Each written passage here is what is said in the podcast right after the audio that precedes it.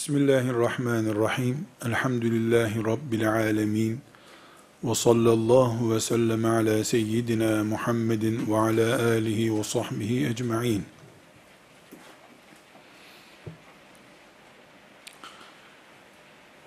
Ümmetimizin mevcut halini,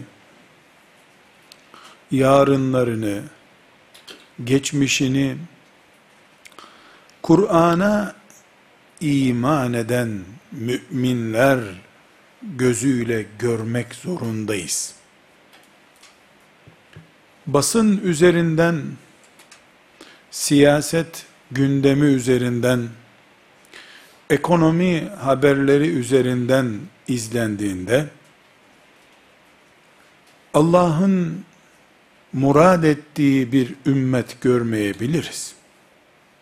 Hatta şeytan bizi, Allah'ın muradına rağmen sanki bir şey oluyormuş gibi inandırabilir de Allah muhafaza buyursun. Bir düşünce yörüngemiz olması lazım kardeşlerim. Yörünge bizim imanımızdan oluşmalı. Düşünüyoruz. Bu düşündüğümüz şey, hissiyat, yörüngemiz, Allah'ın kitabından, peygamberinin sünnetinden, aleyhissalatu vesselam, ve ümmeti Muhammed'in 1500 seneye yaklaşan tarihindeki gerçekler üzerinden olmadığı zaman, yörüngemiz Allah'ın peygamberinin müminlerin düşmanlarının ufku üzerinden olduğunda, bugün ümmeti Muhammed'in siyasi geleceğini tarumar edilmiş olarak görenler, yani ümmetin siyaseti yok, ekonomisi yok, geleceği olmaz düşünenler, sadece siyasette bir kaos bulanlar, üzerine basa basa, kenarında dura dura söylüyorum. Çok geçmez bu ümmetin namazının da gereksiz olduğunu düşünürler.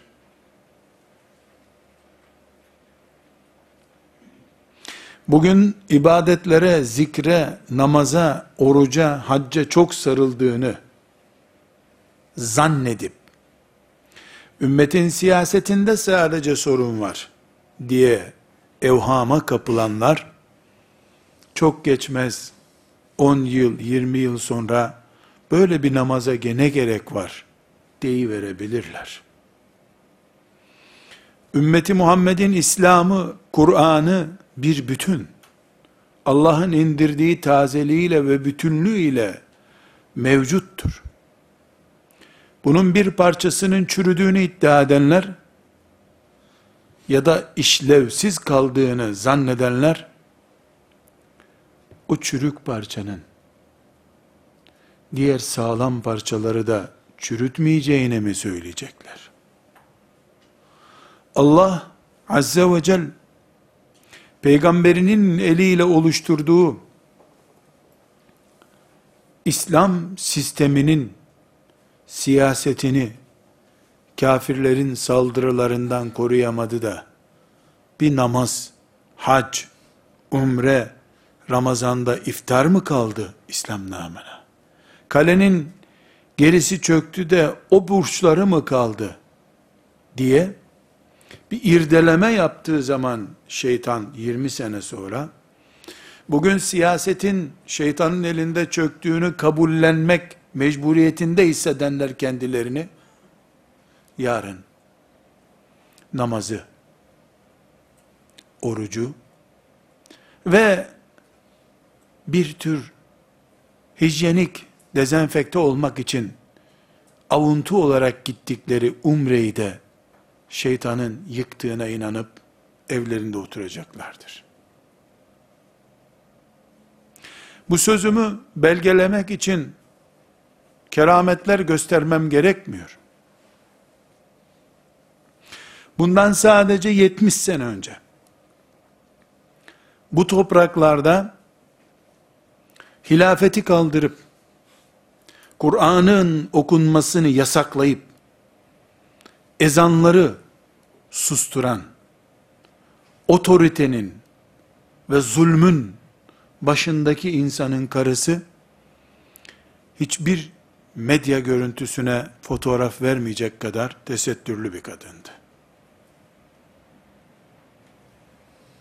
O zaman ezan sustuğunda Müslümanların kadınlarının tesettürünün bir gün bu kadar açılıp saçılacağını, tesettürün moda üzerinden takip edilebilir borsası bulunan bir mekanizmaya kurban edileceğini hiçbir Müslüman hayal etmiyordu. Bugün ise kadınların kapitalizmin çarkları arasında iş yerlerinde heder edilmesine, anneliğin, kadınlık sultanlığının kraliçeliğinin sanayi tesislerine, tekstil atölyelerine feda edilmesine Müslüman kadınlar vacip gözüyle bakıyorlar.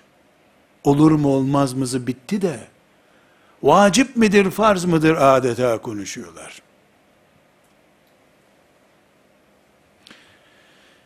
Çöküş eğer kabullenilirse dağdan yuvarlanılış benimsenirse eğer dağın şurasında durabiliriz diyemez hiç kimse.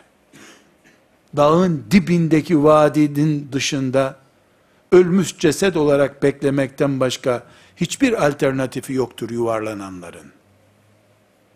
Ama bu ümmetin fırtınaları olur. Kar, bulut veya sis kaplayabilir cephemizi. Ama bu ümmet zirve ümmettir diye bekleyenler ve bu umutla taşıyan, taşıyanlar, taşınanlar biiznillahü teala 500 sene sonra bile Allah'ın huzuruna çıktıklarında ümmeti Muhammed'i Medine'de teslim aldıkları günkü gibi İstanbul'da muhafaza etme şerefiyle yaşayacaklardır.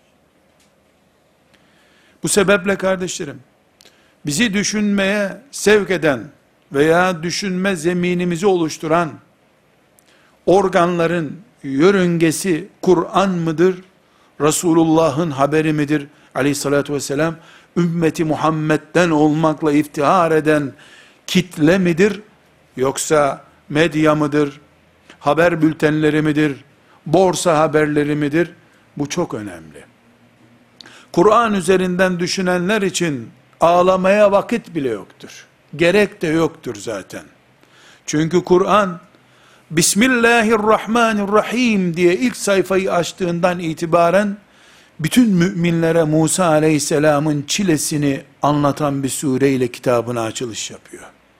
Namazı emretmeden, orucu emretmeden, Resulullah sallallahu aleyhi ve selleme dair ayetlerle başlamadan önce, innellezine keferu sevaun aleyhim diye, bu ümmetin geçmişindeki mümin kardeşlerinin ilk İslam nüvelerinin kafirlerle nasıl mücadele ettiklerini anlatan ayetlerle başlıyor. Kur'an-ı Kerim cihadı, orucu, haccı ve diğer Allah'ın emirlerini anlatmadan önce yeryüzünün en seviyesiz tavırlarından biri olan Yahudilerin bir peygamberin emrine rağmen bir ineği bile boğazlamayacak kadar şahsiyetsiz ve düşük peygamberlere bir sürü yokuşa sürme anlamındaki itirazlarının anlatıldığı Bakara suresiyle başlıyor Kur'an.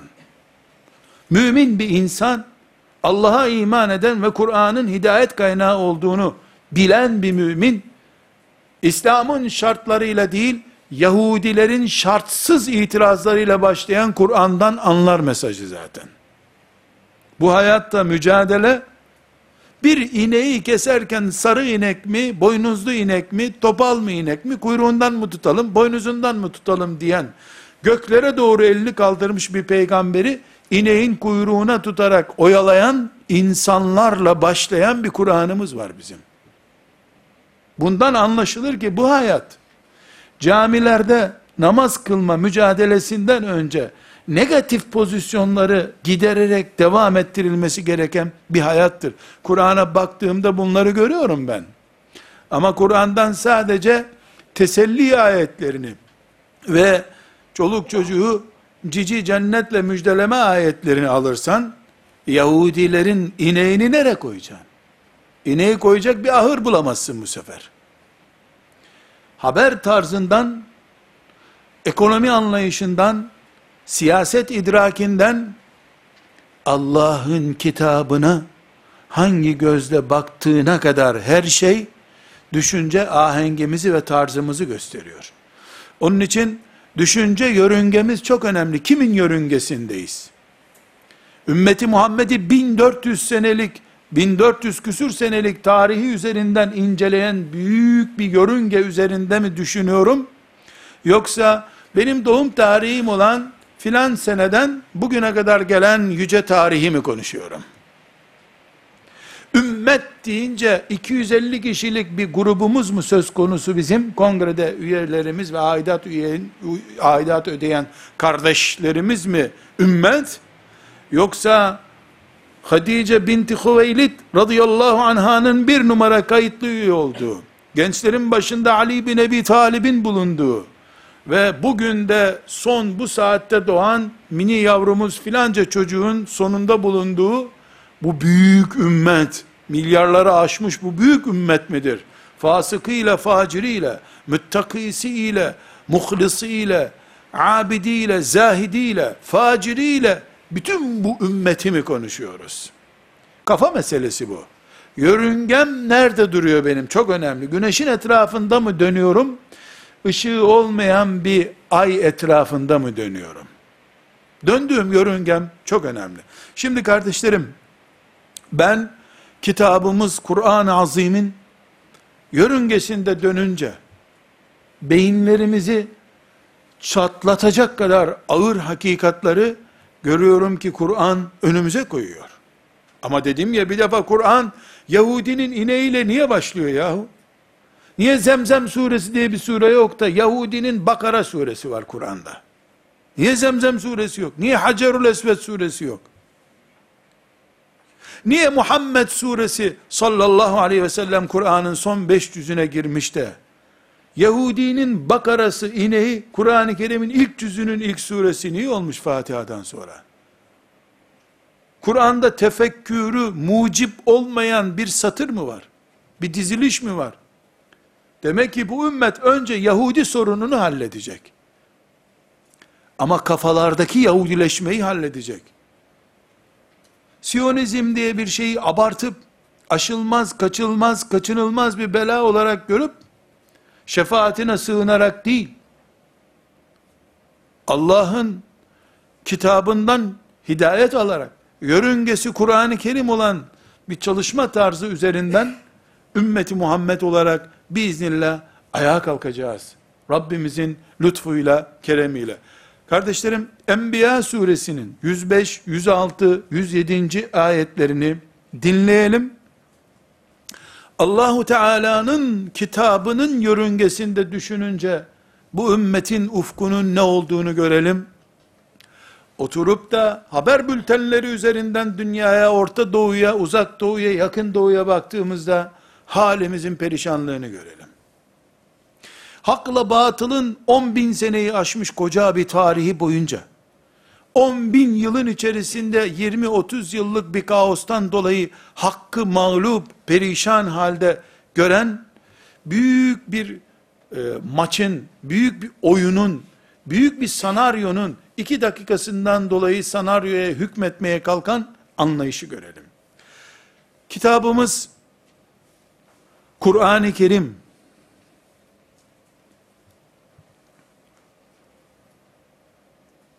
Allah'ın salih kullarının yani imanın içini dolduran kullarının akıbetinin ne olacağını haber veriyor. Enbiya suresinin bu ayetlerinde. Allah'ın bir salih kulları var, bir de kafir kulları var. Bu dünya coğrafyası üzerinde salih kullarla Kafir kullarının mücadelesi var hakla batıl adına. Kim sonunda bunu kazanacak? Galip kimdir? Ben veya o değil. Hak ve batılın adamlarından sonunda kim galip olacak? Çünkü kavga Ahmet'le Mr. John arasındaki bir kavga değil. Hak ile batıl arasındaki bir kavgadır.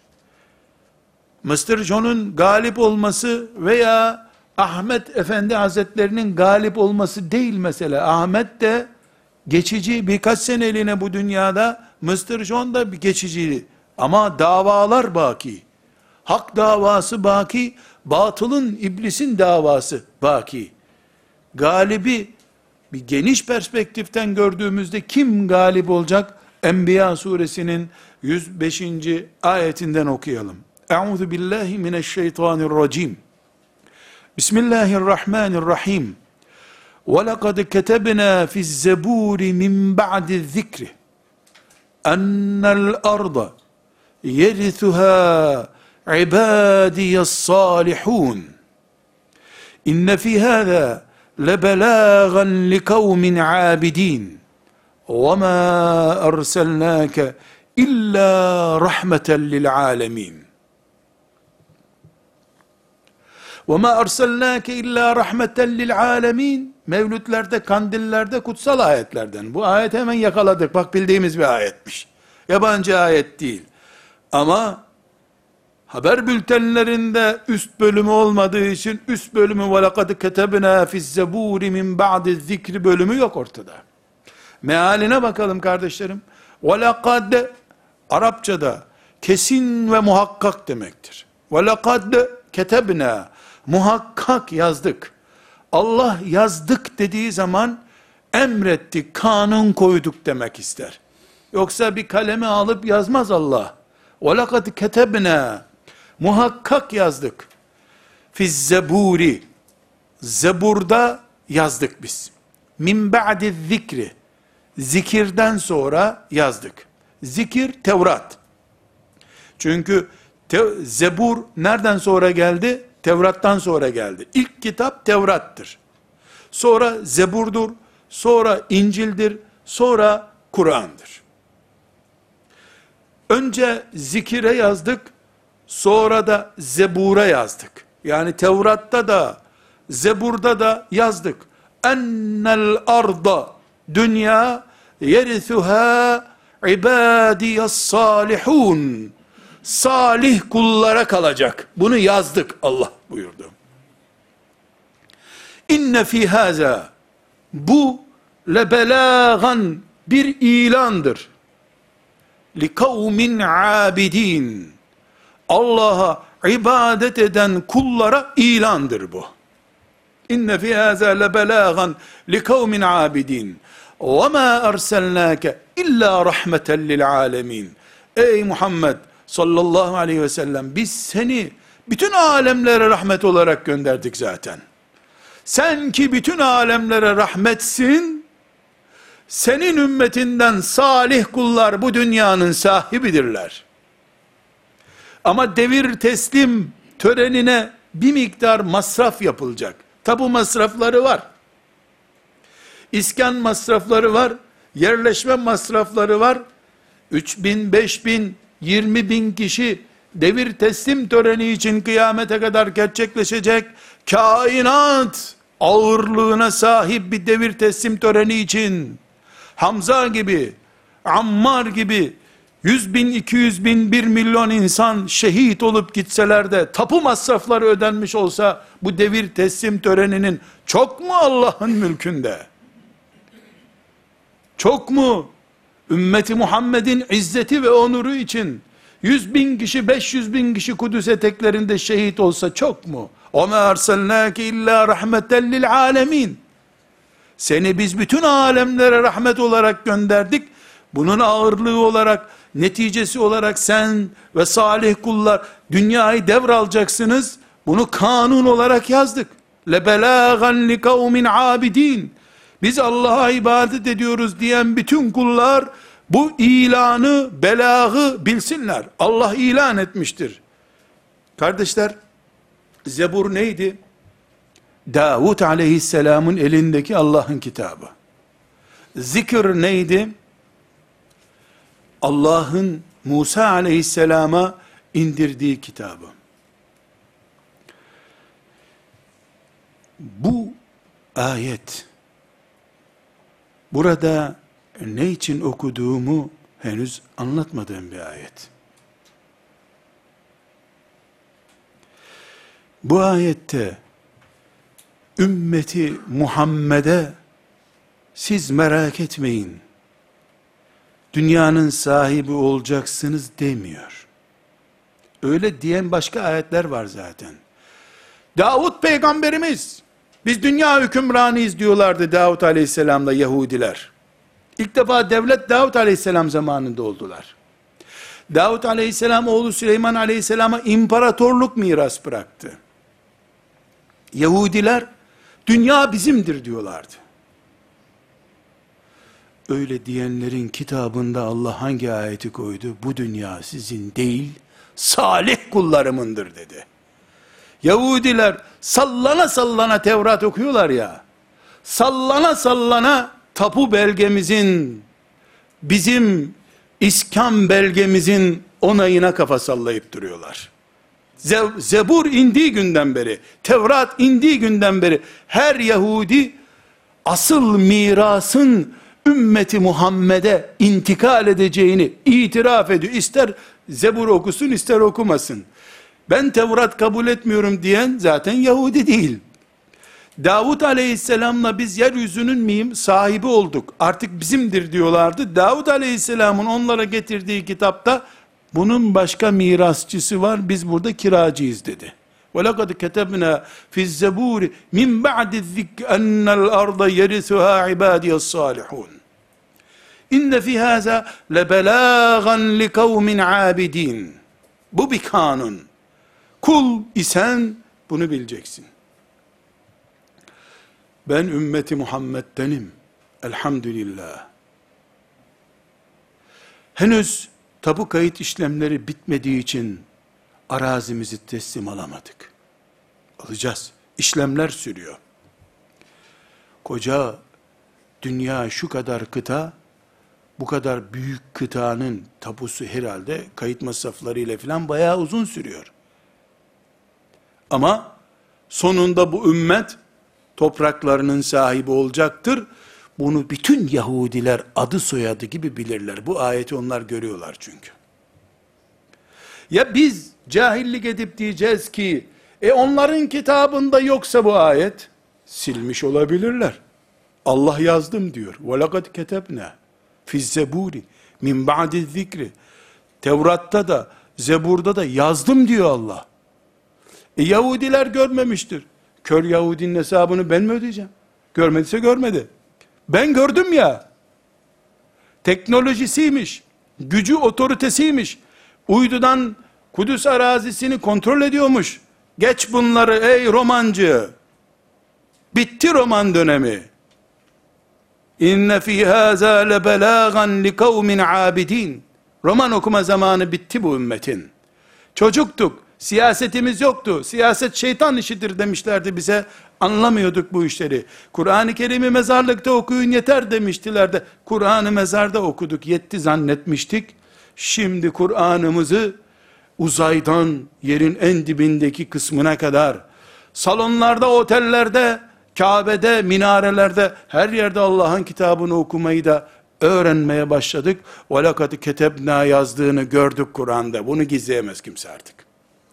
İşte Enbiya suresinin 105. 106.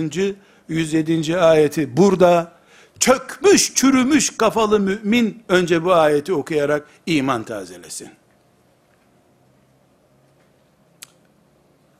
Ümmeti Muhammed'i ezmeye ve moralsiz bırakmaya kimsenin hakkı yok. Peki bu Yahudilerin Tevrat'ında ve Zebur'unda bu şekilde bize anlatıldı. Bizim kitabımızda bize hitap eden ayet var mı? O asas bize zaten mesajlar. Enfal suresinin 36. ayetinde IMF'den söz ediyor Allah veya IMF'den söz ediyor. Veya para sandığından söz ediyor. Güçlü medyadan, aşılamaz süper güçlerden Allah söz ediyor. Mümin kullarına Kur'an haber bülteni değildir. Rabbim Allah'tır deyip dümdüz yola devam edenlerin Rabbi ile iletişiminin kitabıdır. Bu ayeti, şu ayeti Rabbim Allah'tır deyince okyanusun ortasına atlamaya kim razıysa o anlar bu ayeti. Acabalarıyla kacabaları bitmeyenlerin anlayacağı şeyler değil mi? Onlar Arapça da bilseler, tefsirde okusalar anlamazlar. Rabbim Allah'tır. Benim kitabımdır Kur'an deme zevkine kavuşanlar ise bu ayetleri çok iyi anlarlar. Euzu billahi mineşşeytanirracim. Bismillahirrahmanirrahim. İnnellezîne keferû yunfikûne emvâlehum liyasuddû an sebilillah. Fese yunfikûneha. Thumma tekûnu aleyhim hasreten. Thumma yuğlebûn. Kardeşlerim, Kur'an bu. Enfal suresi bu. Kur'an'ın en son inen surelerinden taze haber veriyor. Geçmiş ümmetleri anlatmıyor. Bir önceki ayet geçmiş ümmetlerden anlatıyordu. Bu taptaze bir ayet. İnnellezîne keferu şu kafirler var ya yunfikûne emvâlehum paralarını harcıyorlar. Liyasuddu an sebilillah. Allah'ın yolunu tıkamak için. Kafirler Allah'ın yolunu tıkamak için mallarını harcayıp duruyorlar. Burada noktalı virgül var. Ayetin devamına kulakla, gözle, avuçla bak. Ne diyor devamında? Fe se yunfikûneha. Onlar harcamaya devam edecekler. Fe se yunfikûneha. Harcamaya devam edecekler. Vay kafirler siz nasıl harcarsınız deyip Allah onları fakir bırakmayacak demek ki. Onlar Allah'ın yolunu tıkamak için para harcadıkça para akıtacak onlara Allah. Akıtacakça onlar harcayacak.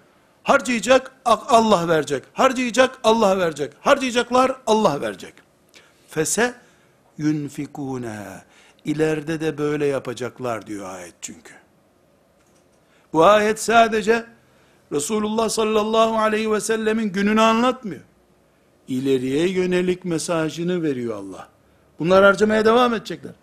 İBF, Dünya Bankası, Asya Fonu, Orta Doğu kasabası, neyse, fese yunfikuneha, devam edecekler onlar. Sümme tekunu aleyhim hasraten. Sonra kendi harcadıkları paraların pişmanlığıyla kahrolacaklar Allah buyuruyor. Sümme yulebun ve sonra mağlubiyeti tadacaklar. Arkadaşlar, harcayacaklar, sonra harcadıklarına pişman olacaklar ifadesinden ne anlaşılıyor biliyor musunuz? biiznillahi teala onların ümmeti Muhammed'i harap etmek için kurdukları para kasaları, IMF'leri, borsaları, orsaları, torsaları neleri varsa bu ümmet onların üzerinden onlara galip gelecek Allah'ın izniyle. Feseyunfikûneha engel çıkmayacak onların bu harcamalarına. Engel yok. Ama hasretleri de o harcadıkları paralar olacak. Sümme yuglebun ve sonra perişan olup gidecekler. Bu da Enfal suresinin 36. ayetidir. Peki burada çok tatlı bir Anadolu hacı amcası itirazı yapayım ben. Bu ayet madem Kur'an'dadır, e geçen sene filan yeri bombaladı kafirler, niye bu ayet ortaya çıkmadı? Cevap, senin geçen senen var. Allah'ın geçen senesi yok ki. Zaman senin için işliyor. Allah için zaman işlemiyor ki. Sen 2015'tesin. Allah kaçta? Haşa. Sorusu bile yok değil mi? Senin dünyan dönüyor, Allah'ınki dönmüyor. Allah mülkünde bulunduğu yerdedir. Ezelden ebede kadar. Hacı senin kafan dönüyor. Çünkü sen kendi ekseninde bir din istiyorsun. Allah ise o yekûne dinu kulluhu lillah. Sadece kendi dinine din diyor Allah. Sen Rabbinin seni şehit adayı olarak seçmesine bile hazır değilsin henüz. Sen kendin için, saltanatın için yaşıyorsun. Önce sen, Allah, sen ve dünya ve din, bu dört şeyin kesiştiği noktayı bul. Allah, sen, din ve dünya, bu dört şey nerede kesişiyor? Kesişme noktası, yanlışın olduğu yerdir veya doğrunun bulunduğu yerdir. Eğer dünya benden, bizim köyden, en büyük ihtimalle de bizim vatanımızdan ibaretse, bu ayetlerin hiçbirinin doğruluk oranı yok zaten. Eğer dünya, uzay, kainat, Allah'ın mülkünde bir nokta kadar bile değilse, ve bin sene, iki bin sene, dört bin yedi yüz sene, altı bin on altı sene, bütün bu rakamlar, on bin yıl, Allah için bir saniyeye bile tekabül etmiyorsa eğer, bu ayetler sana indi o zaman. Yok sen, bilhassa Birleşmiş Milletler'in talimatıyla dünyayı düzene koymaya muktedir bir güç isen, gerçekten ortada bir sorun var. Ama bu sorunun adı, iman sorunudur. Yeniden Allah'ı tanımak, Kur'an'ın sayfalarını bir kere daha başka bir gözle açma ihtiyacıdır bu. Bu iki ayet, bizim düşünce yörüngemizin başlangıç noktası kardeşler. Böyle başladık mı, bakarsın ki, kasemen billah, hani levh-i mahfuzu ve arşı taşıyan melekler var ya, اَلَّذ۪ينَ يَحْمِلُونَ الْعَرْشِ وَمَنْ حَوْلَهِ Şu arşı taşıyan melekler var ya, hiç yoruluyorlar mı? Arş ki, kainat onun yanında bir boşluk kadar kalıyor. Hiç denecek kadar. Bu arşı taşıyıp nöbet değiştirmek istiyor mu melekler hiç? Çok yorulduk. Şöyle bir 15 dakika kaylule yapalım diyor mu melekler hiç? Yok. Kim bilir milyar senedir arşı taşıyorlar. Çünkü Allah'ın arşını taşımak, yorulmayı defterden silmektir. Arşın bir parçası olup taşıyorsun onu zaten. Mümin Allah'ın davasını arşı taşıyan melekler gibi taşır veya elinde kor tutan yaşlı bir nene gibi taşır.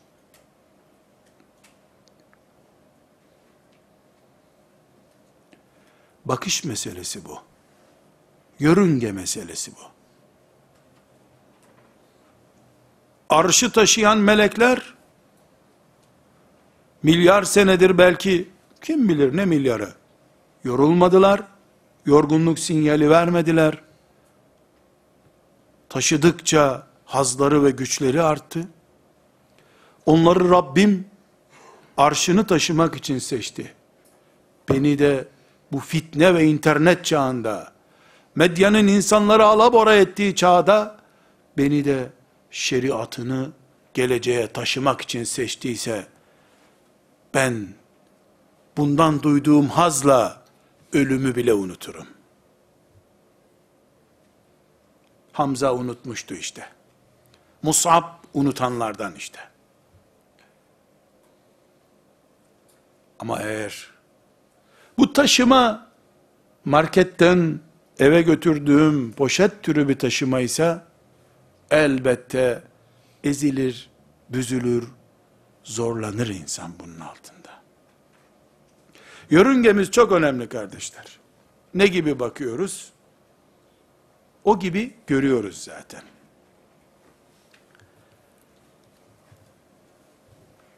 Kardeşlerim, yörüngemizin gerektirdiği veya ortaya çıkardığı sorulardan biri de bu ümmetten ne istiyor insanlık? Sorusunun cevabıdır. Ne oluyor ya? Niye hep Orta Doğu, Orta Doğu, Orta Doğu? Her yerde trafik kazası olur, Orta Doğu'da olunca haber olur. Her yerde aile kavgası olur, Orta Doğu'da olunca dünya gündemi olur. Kadının tırnakları sökülür Amerika'da, haber olmaz. Bizde zavallı kadın başım ağrıyor dese kadın işkencesi olur. Neden? Küfür bu ümmetten ne istiyor? Buna cevap vermemiz lazım. Kardeşlerim, bir kere Rabbimiz bu yeryüzü hayatını düşmanlı bir hayat olarak kurmuştur. Bir program hatası yok ortada.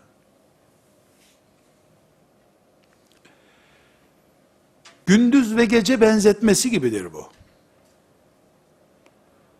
Gündüzsüz gece, gecesiz gündüz birbirini inkar etmektir. Bir şeye gündüz deniyorsa bir saate akşam gece vardı onun için buna gündüz deniyor. Burada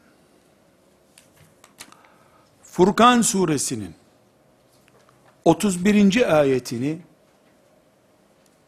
bu yeryüzünde kafirler Müslümanlardan ne istiyor sorusunun cevabı olarak görüyoruz.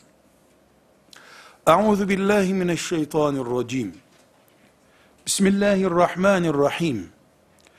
Ve kezalike cealna li kulli nebiyyin aduven minel mücrimin. Ve kefâ bi rabbike ve nasira. Peygamber aleyhisselama hitap ediyor Allah. Ve kezalike cealna li kulli nebiyyin aduven minel mücrimin. Biz her peygambere mücrimlerden bir düşman tespit ettik. Her peygambere. Kiminin Firavun'u oldu, kiminin Nemrud'u oldu, kiminin Ebu Cehil'i oldu. وَكَذَٰلِكَ جَعَلْنَا لِكُلِّ نَبِيٍّ عَدُوًّا مِنَ الْمُجْرِمِينَ وَكَفَى بِرَبِّكَ هَادِيًا وَنَصِيرًا sana yol göstermek ve yardım etmek için Rabbin yeter. Çünkü düşmanını da tespit eden o senin. Her peygamberin muhakkak bir düşmanı olmuş. Peygamberlerin davası davamdır diyenin düşman olmayacak mı? Bu pozitif değer negatifi üzerinden vardır. Bir şeyin beyaz olması siyahtan dolayıdır. Eğer siyah diye bir renk olmasaydı beyaz diye bir renk varlık gösteremezdi. Bu düzeni Allah bu şekilde kurmuştur. Bu sebeple kardeşlerim, Kur'an'da yaklaşık 66 defa mücrim kelimesini anlatan kelime geçmektedir. Bakın mümin kaç defa geçiyor? Hemen hemen onun kadar da mücrim kelimesi geçiyor. Mücrimin kendisi veya o fiil kökünden türemiş bir diğer kelimesi. Çünkü Kur'an'ın en büyük eğitim metotlarından biri, iyi tanıtırken kötüyü tanıtmasıdır. Sadece iyi tanıtmaz. Çünkü eğitimde sadece iyi öğrenmek yarı hayal öğrenmektir. Kötüyü iyi ile beraber öğrenen gerçek eğitim almış olur. Bu sebeple Rabbimiz her peygambere bir düşman tespit eden biziz buyuruyor. Sonra da müminlere hayrı tanıtırken şerri tanıtıyor. E bu cehilin karakterinden söz ederken Ebu Bekir'in radıyallahu anh evsafından da söz ediyor. Bir kere birinci kanun, neden kafirler rahat durmuyorlar? Nedir bu ümmetten istedikleri? Alın petrolü bizi rahat bırakın diyorsun, gene rahat bırakmıyor. Ya madenleri de alın tamam, altınları da götürün, gene bırakmıyor. Tamam, ülkende işçi olarak çalışayım, gene rahat bırakmıyor. Bırakmak istese de bırakamaz zaten şairimiz Necip Fazıl'ın rahmetullahi aleyh dediği gibi o bana muhtaç, ben ona muhtacım. Varlığımız için muhtacız birbirimize. İki diyebilmek için bir demem gerekiyor. Bir dersem ikiye kapı açıyorum. Bunun gibi bu. Kardeşlerim, elbette bazı maddi sebepler de var. Bir kere kafirlerin ümmeti Muhammed'i sevmemesi kadar tabii bir şey yok. Ümmeti Muhammed hakkı haykırıyor. Hak ise onun menfaatlerini sınırlıyor. Zinasından kazancına, konuşmasından susmasına kadar her şeyine ölçü getiriyor. Dikkat edin, küfür güçlendikçe veya batı medeniyeti ipi eline aldıkça hürriyetleri artırıyor. Sadece buradan anlayabiliriz nedeni.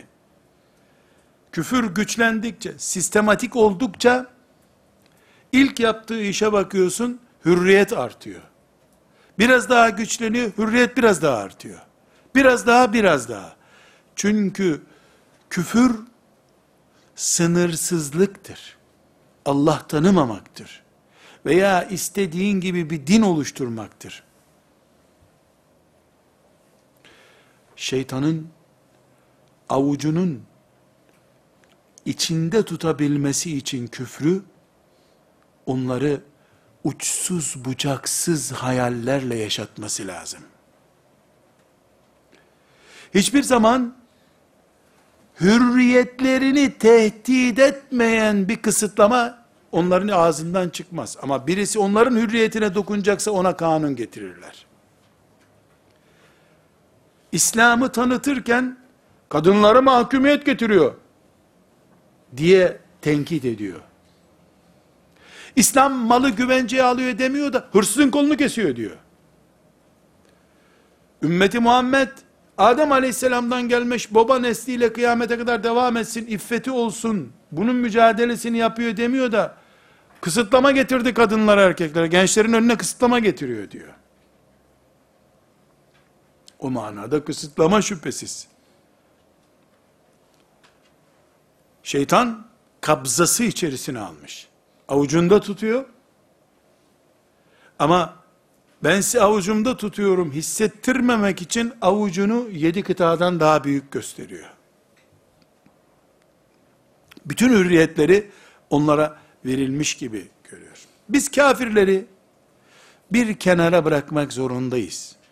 Başka açılardan onların psikolojisini ve zulüm anlayışlarını biiznillah ele alacağız. Ama biz burada önce kendi hak kitlemizin neden böyle olduğunu da sorgulamamız lazım. Kafir niye vuruyor? Açıkladık bunu.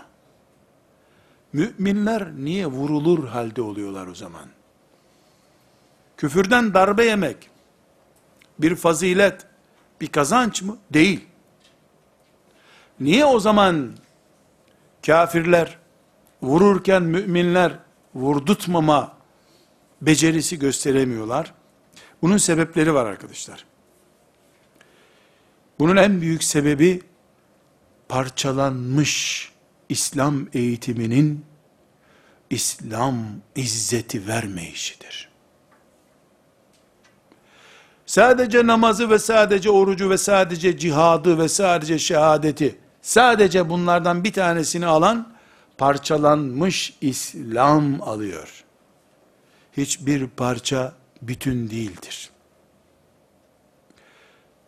Bir uçağın kanatı tek başına alındığında uçurmaz ki. Uçaktaki kanat uçmaya yarar. O kanatı alıp gittiğinde uçamaz. Arkadaşlar bir miktar sizi dinlendireyim. Eskiden karayollarının kenarında böyle bir metrelik taşlar dikilirdi. O taşların üst kısmında böyle bir avuç içi kadar fosforlu bir boya herhalde vardı. Bahsettiğim 30-40 sene önce. Şimdi onlar daha teknik malzeme olarak kullanılıyor. Araba ışığı ona vurunca parlardı o. Böylece araba yolun sağını solunu tespit etmiş olurdu. Yollar çok dardı. Çok elzemdi onlar. Şimdi gene kayalık yerlerde filan onun modern şeklini koyuyorlar. Bir zamanlar 1960'lı 70'li yıllarda karayolları onları dikiyordu. iki gün sonra kayboluyordu onlar. Birileri alıp gidiyordu. İnsanlar böyle bir şeyi bilmedikleri için onu ışık veren bir nesne zannedip söküp götürüyorlardı. Halbuki o ona vuran ışığı yansıtan bir madde, ışık veren bir madde değil. Bir parçayı götürüyor, bir daha da geri getirip dikmeye vakti olmuyor. Böylece o yollarda çoğunda kaybolurdu onlar. İslam'ı şehitlik, cihat diye haykırdığın iki slogandan ibaret aldın mı? Yolunu aydınlatmaz cihat senin. Sabah namazına kalkanların cihadında hayır var. Alnının terini silmeye vakti olmayan çalışkan insanlar cihat yaptıklarında mübarek bir cihattır o. Birinci sorunu Müslümanların İslam'ı bir bütün alan eğitim vermedikleri için, sadece bir Kur'an öğretelim yeter düşündükleri için, esasen enerji kaynağı olan Kur'an, ayağa kaldıramadı nesilleri. Çünkü Resulullah sallallahu aleyhi ve sellemin ashabını eğittiği Kur'an eğitimi değildi o eğitim. Ve bir başka meselemiz ümmeti Muhammed ilimle, amelin, amelle takvanın, insanla ibadetin arasını ayırdı. Koca alimler, şehitlikten korkan insanlar olarak bilindiler. Zekatı anlatanlar hiç zekat verir bilinmedi. Yanlış pompalanmış bilgiler yüzünden. Halbuki bu ümmetin ilk nesilleri ibadet, cihat, siyaset, zühd, takva gibi kavramları hiç birbirinden ayırmadılar. İbn Abdülberr'in Camiu Beyanil İlm isimli kitabından Hasan Basri'ye izafe ettiği, ondan naklettiği bir sözü özet olarak nakletmek istiyorum kardeşlerim. Buradaki sözünde Hasan Basri rahmetullahi aleyh kimdir Hasan Basri? Ömer bin Hattab radıyallahu anh'ın halifeliği döneminde doğmuş. Efendimiz sallallahu aleyhi ve sellemin hanımları annelerimizin evine girmiş çıkmış, Bazı rivayetlere göre onların göğsünden süt emmeye çalışmış mübarek bir insandır. Hasan Basri'nin rakibi yok tabi'in nesli içerisinde. Ömer görmüş, Osman görmüş, Ali görmüş. Allah'ın mübarek dostlarını görmüş. Ashab-ı kiramın terbiyesiyle yetişmiş biri. İlim, amel, zühd, takva, tasavvuf, tarikat, cihat, şehadet, infak kelimelerinin topluca zikredildiği bir Hasan Basri dersi veriyor. Cami-i Beyanil İlim'de hızlı bir şekilde okuyayım. Ne diyor? İlmi olmadan iş yapan, yol olmayan bir yerde yürümeye çalışan gibidir. Ormanın ortasından arabayla gitmeye çalışıyorsun. Yol yok, bir şey yok. İlimsiz İslam davası böyle olur. İlimsiz iş yapanın bozduğu yaptığından fazladır. İbadete zarar vermeyecek şekilde ilim öğrenin. İbadet yaparken de ilme zarar vermeyin.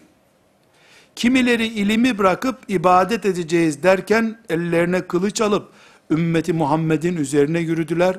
Onlar gerçek ilmi öğrenselerdi, ilim onlara bu kılıç almayı engellerdi bir defa.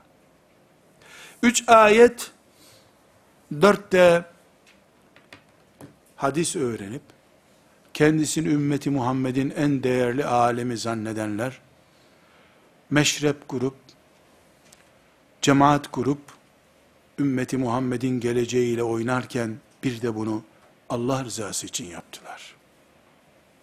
Ama Taberi'yi, Kurtubi'yi, İbn Abidin'i okudunuz mu sorusuna gelince vakit bulamadılar hiç.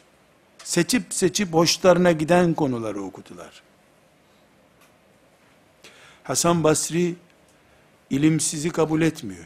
İbadetsizi de kabul etmiyor. İbadeti ezen ilmi, ilmi ezen ibadeti de kabul etmiyor. Mekanizmanın yerine oturmasını istiyor. Ömer bin Hattab görmüş bir tabiden söz ediyoruz. Elbette ayet ve hadisler bu dengeyi zaten kuruyor. Ama özellikle burada bizim özellikle zikrettiğimiz şey, Hasan Basri gibi bir adamın gözüyle 1350 sene sonrasına bakan bir adamın idrakiyle anlamaya çalışıyoruz. Kardeşlerim netice olarak bugün ümmeti Muhammed'in karşısında bir küfür güruhu var. Önceki üm, ümmetimizin önceki nesilleri de bunlarla karşılaştılar. Ama biz bu zamanı yaşıyoruz. Bu zamanın imtihanı ile mükellefiz. Kardeşler, biz bu zamanı değerlendirirken, yani bu mevcut zamanımızın kafirlerini, ümmeti Muhammed'in düşmanını, batıl güruhunu değerlendirirken, görüyoruz ki, en büyük silahları İslam namına çalışanları çürütüyorlar önce. Ashab-ı kiramdan başlıyorlar. Yer yer bunu da Müslümanların zekatlarıyla okumuş, kalem sahibi olmuşlara yaptırıyorlar. Bazen de Efendimizin üzerinden çürütmeye çalışıyorlar. Çok evlendi şöyle dedi, böyle dedi diyorlar. Akıllarınca birileri hadislerin orijinalini Kur'an'a çarptık da Kur'an'dan geri geldi filan diye edebiyat yaparken hizmet ettikleri şeyin küfrün ekmeğine yağ sürmek olduğunu anlamak istemiyorlar.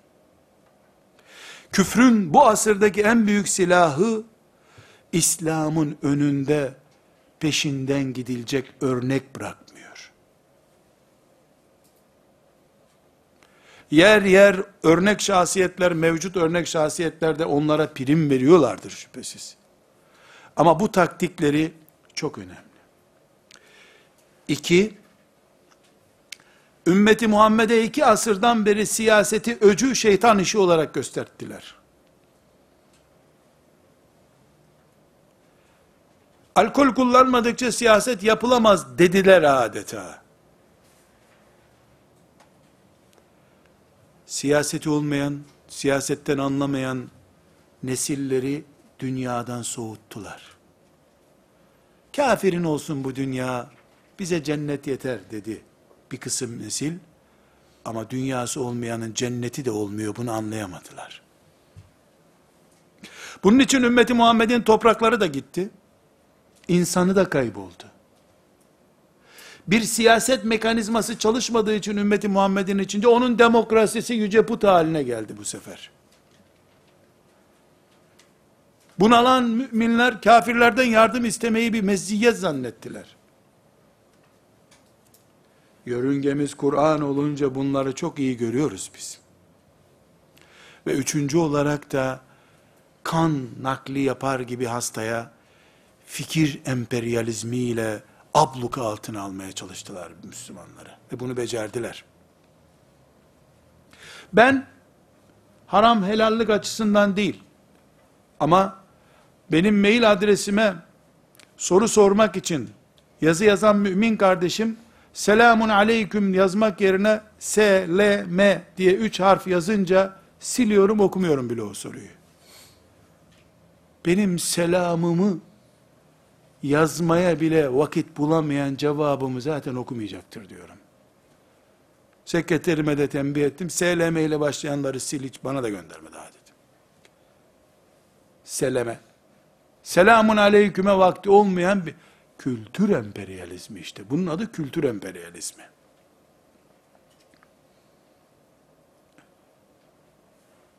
Böyle bir afet içerisinde yaşıyoruz.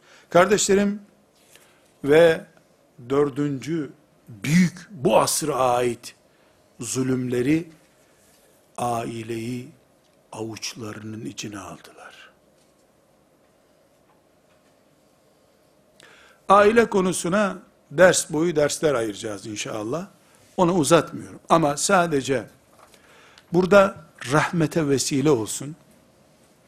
İnşallah kıyamet günü o, biz, hepimiz Hamza'nın olduğu yerde buluşuruz diye bir umut olsun için Seyyid Kutup rahmetullahi aleyhin